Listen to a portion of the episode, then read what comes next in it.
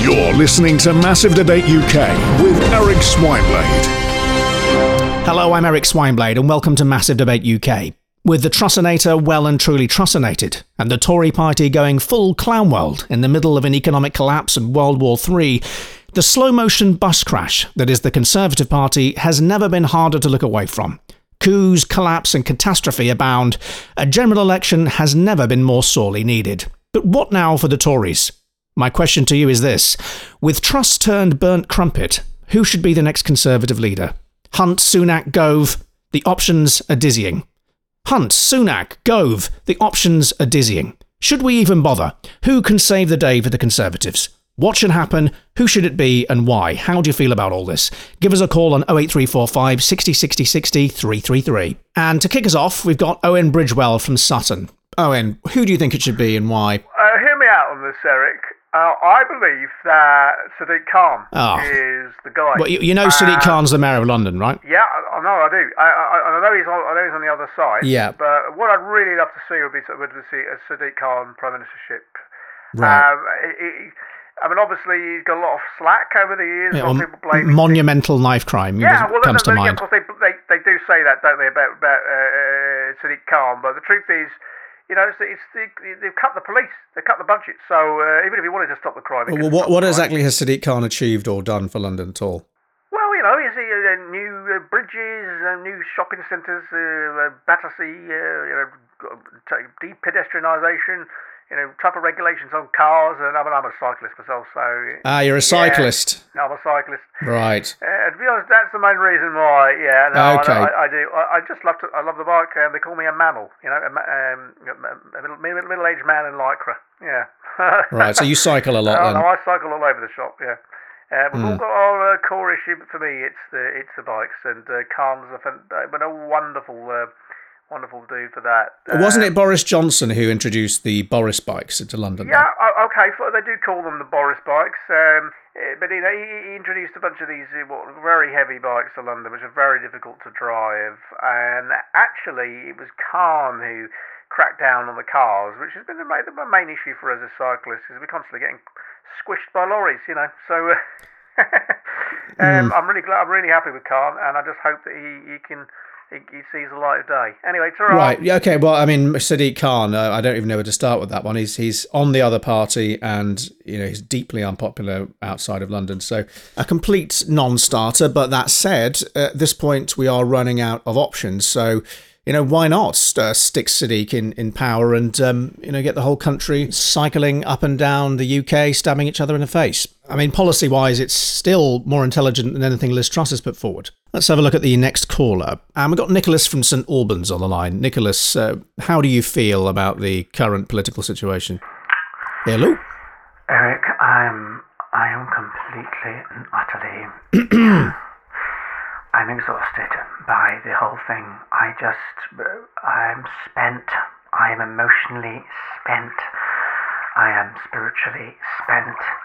I am physically Are you in the bath? spent and quite frankly I wake up in the morning I I look at my phone, I check the news and I immediately just roll over and go back to sleep for you know another 3 or 4 hours often until you know until 11 11:30 a.m. Oh dear, that's not a good sign. Yeah.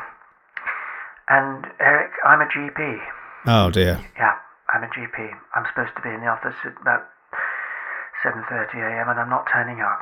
Sounds like you might have a, a medical condition. I mean, uh, uh, No, no, it's not a medical condition. I'm okay. otherwise a very lucky, healthy human being. I am emotionally, physically, spiritually exhausted by British politics. It is, it is a, it is a drug. It is a powerful neurotropic psychedelic drug that, uh, a trip, if you will, that just never ceases to um, end. It never ceases to conclude. It just m- metastasizes and grows and sucks the life and the light from everything and everyone around it. It's a black hole. Well, I mean, that's that's a little drastic, I think. It's a black hole, and they say, you know, uh, uh, in politics, uh, a week is a long time. Well, honestly, every single day feels like uh, a battle. Feels like climbing Mount Everest, and the oxygen is thin, thinning every day. And uh, I, know, I know the Brexit was nearly pushed me over the edge. I likewise. You know, I thought I had ME during that time. I didn't have ME at all, and when that was finally resolved with Boris Johnson's uh, appointment, I had a new lease of life. I was jogging. I was, you know, taking up oil painting again. And, oh, lovely. Uh, and then suddenly, three months in, we get the um, the China virus, the COVID, uh, the bug. Yeah. Yeah, and uh, I immediately went into a severe uh, psychological depression. Yeah, well, you weren't alone, I'm sure. That, that that whole two years, and um, again, you know, trying to trying to be a GP during that time, it was, um, to be honest, all I do is really is Google, so it's not the end of the world. But uh, well, I, I wouldn't uh, play yourself down. well, to be honest, you are slightly starting to worry me here. Uh, don't do anything silly. No, well, don't worry about that. Look, I, am not, I'm not, I'm not, I'm not in any trouble. I'm just struggling to see the point anymore with you know without losing control, with no losing government. I just think it's all gone snafu. It's all gone tits up. Taking it on. It's never going to end, Eric. It never does end. It only escalates the whole thing. Yeah.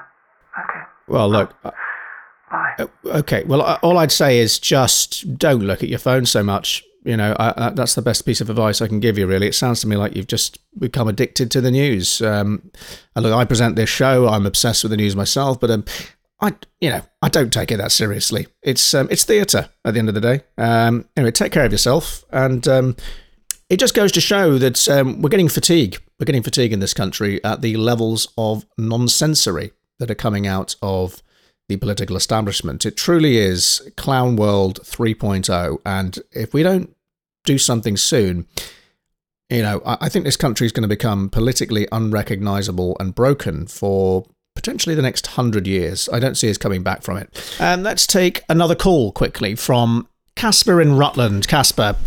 Hello. Yeah. Uh, who would you like? Jafar from Aladdin. Do you remember him? Yeah. Jafar. He was. Uh, because he looks a bit like uh, what do you call him? Um, Michael uh, Howard. Michael Howard. yeah. yeah. he's like a skinny Michael Howard, and I just think he suits the brand. You know, he's uh, always conniving. He's always trying to. He's hypnotising the public with his little cobra stick, and he's got a psychopathic, uh, psychotic parrot on his shoulder um, which you know could be the uh, vested interest or lobbyists right. of the party. So yeah, yeah, Jafar, Jafar from Aladdin is Jafar, my vote. Jafar from Aladdin, yes. Uh, uh, we know what, yeah, but, I mean, um, it's a valid point. But if you had to choose a real one, who would it be? Um, um, you know what? I'd like um, I'd like the, the Lib Dems, Ed Davey. Ed, Ed Davey? Yeah, he's a lovely bloke. Oh. yeah, no, Ed Davey. Yeah, uh, he's just like a big cuddly bear, isn't he? I mean, Cuddly uh, Bears, uh, Jafar from Aladdin. Are you? Do you work in the cartoon world or something like that? Um, no, I don't. Um, I, I, am a furry actually, and um, I'm not don't technically identify as being a human being at all. So, well, you're a, you're a furry, obviously. So you identify as a, uh, a wolf or a raccoon, or I'm actually a white fox. So close enough. oh. Well, anyway, thanks for your call. And, uh, you know, at this rate, they might well end up having to choose Jafar. They're going through so many leaders this quickly. So let's take another call now from David Hitch in Milton Keynes. David. Oh, hi, Eric. Um, I've been thinking long and hard about this for hmm, a good three or four weeks now because I can see where the cards were falling, so to speak, in the House of Cards. And I've seen a massive opportunity for William Hague. Um, William Hague. Yeah, who, who obviously did run before. But William Hague has been mm. aging like a wonderful bottle of Malbec, and I think you know second time's the charm. If we're talking about Boris Johnson running again, why not go back a bit further? I mean, at this point, I really do think that it's uh, a totally open playing field. I mean, it, it's scary to think that that's where we might be, that we're, we're reanimating, rebooting WilliamHague.exe. Is that how bad it is? I mean, why do you like William Hague? The reason I like William Hague is consistency. You know, he's been consistently um, consistent on all the moral issues of our time. Well, he's been consistently out of power or out of the limelight now for about two decades. I mean, sh- I don't think he's even an MP anymore. Oh, well, I mean, it, that's, uh, that's, that, that's always changeable, isn't it? I, I, I quite like him to you know, uh, put the suit back on, you know, grow the hair out again, and come back into the ring and you know, show them, show these new Tories what the old Tories were like. Um, but the old Tories were complete losers. They they never won an election in ten years. Well, they might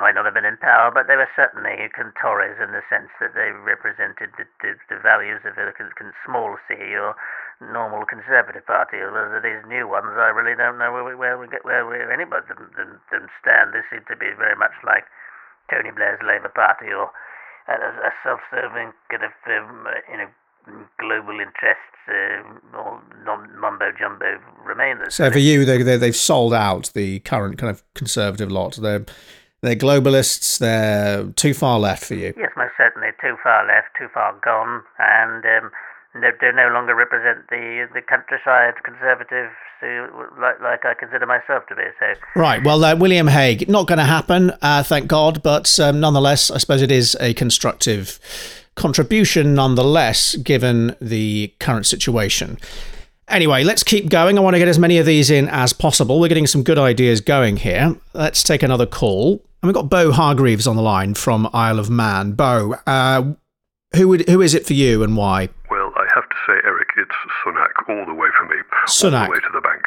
Mm. He's super smart, and I don't just mean his intelligence, but his clothes. He, he always looks impeccable. You know, crisp shirts, well fitting suits. Uh, he looks like yeah. he stepped right out of a trouser press. He's such a smart guy. Everything from his shoes to his bag. And uh, I was bag. saying to a friend, I, I, I can picture Rishi Sunak almost as a fashion model for somewhere like Next. You know, I can imagine walking down the high street and in Next there's a big billboard of Rishi Sunak in a lovely blue blazer, pale blue tie, buffed Italian shoes.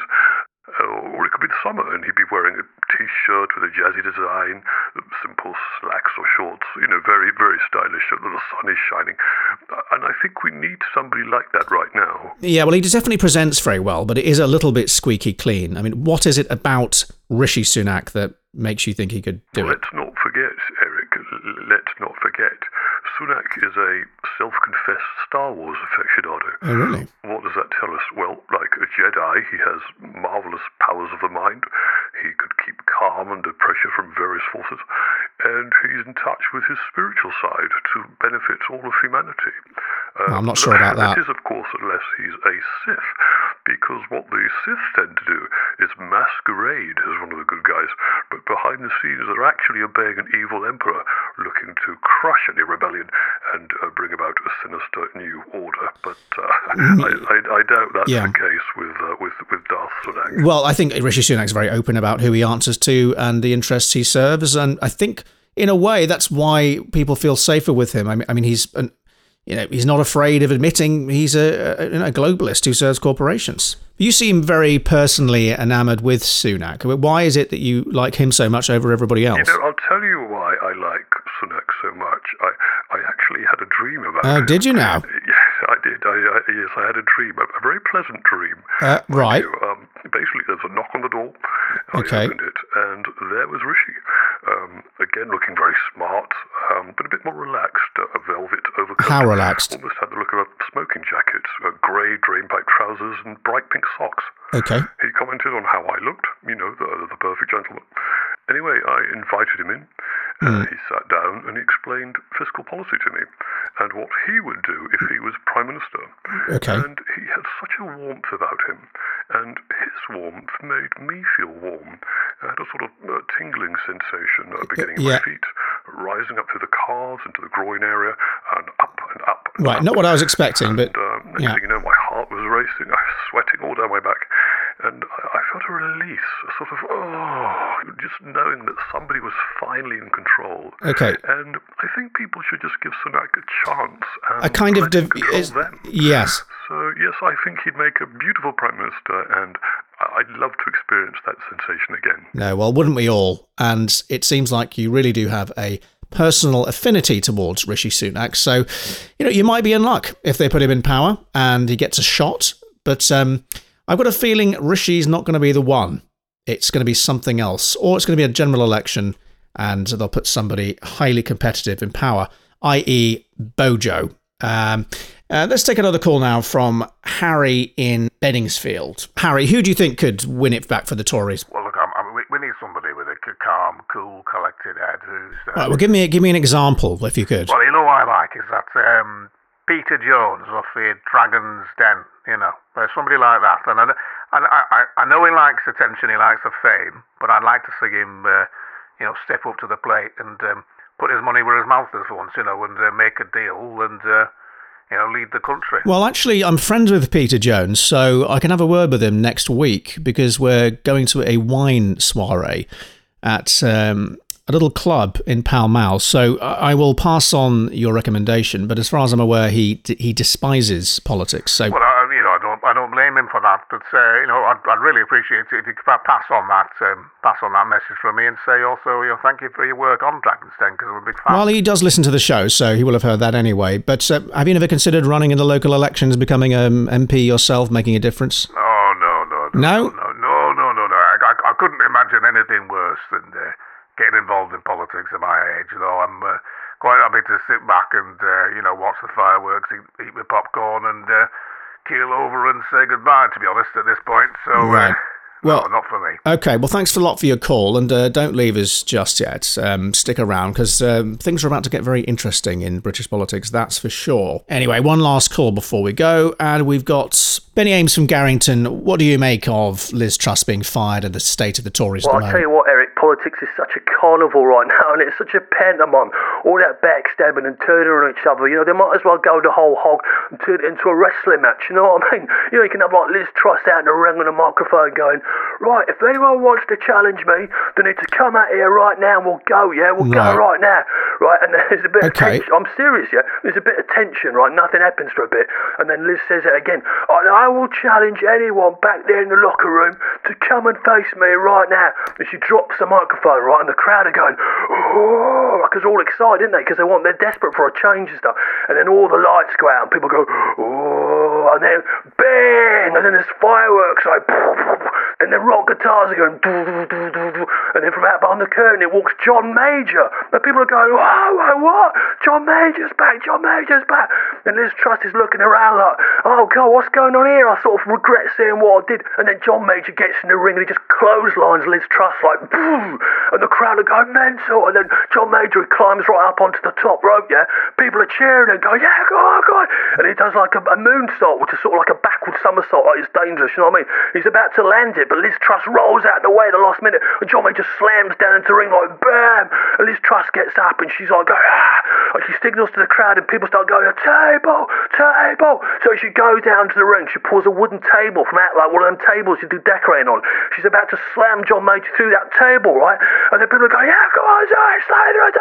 But then you hear, da da da da, da da, it's John Cena. It's John Cena coming to the ring. He's like John running who? down the ring. And Liz Truss, he's looking in the wrong direction. And he gets hold of her and he just slams her down on the table.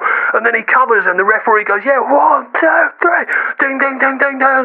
And next thing you know, John Cena's Prime Minister. You know what I mean? Uh, right, okay, but who would you like to be PM exactly? So what? Who would you like to take over from, from Truss? now? Uh, oh, right. I don't. I, yeah, I don't know. I don't know about that. Uh, Do you have an opinion on who Oh, I it could be? I, I don't know what you mean, mate. PM. All right, cheers. Okay. Well, um, uh, thank you for that colourful uh, uh, description of exactly what's happening right now. Uh, it isn't far off, and um, we really are witnessing a uh, a clown show. So um, that's all we have time for this week. Um, I don't know who will be prime minister next week. Could be Rishi Sunak. Could be um, Michael Gove. It could have been both of them. But at this rate, we have no idea. And I think it's safe to say that this uh, this country is well and truly falling to pieces. So, uh, yeah, maybe see you again next week. Maybe not. Take care. You're listening to Massive Debate UK with Eric Swineblade.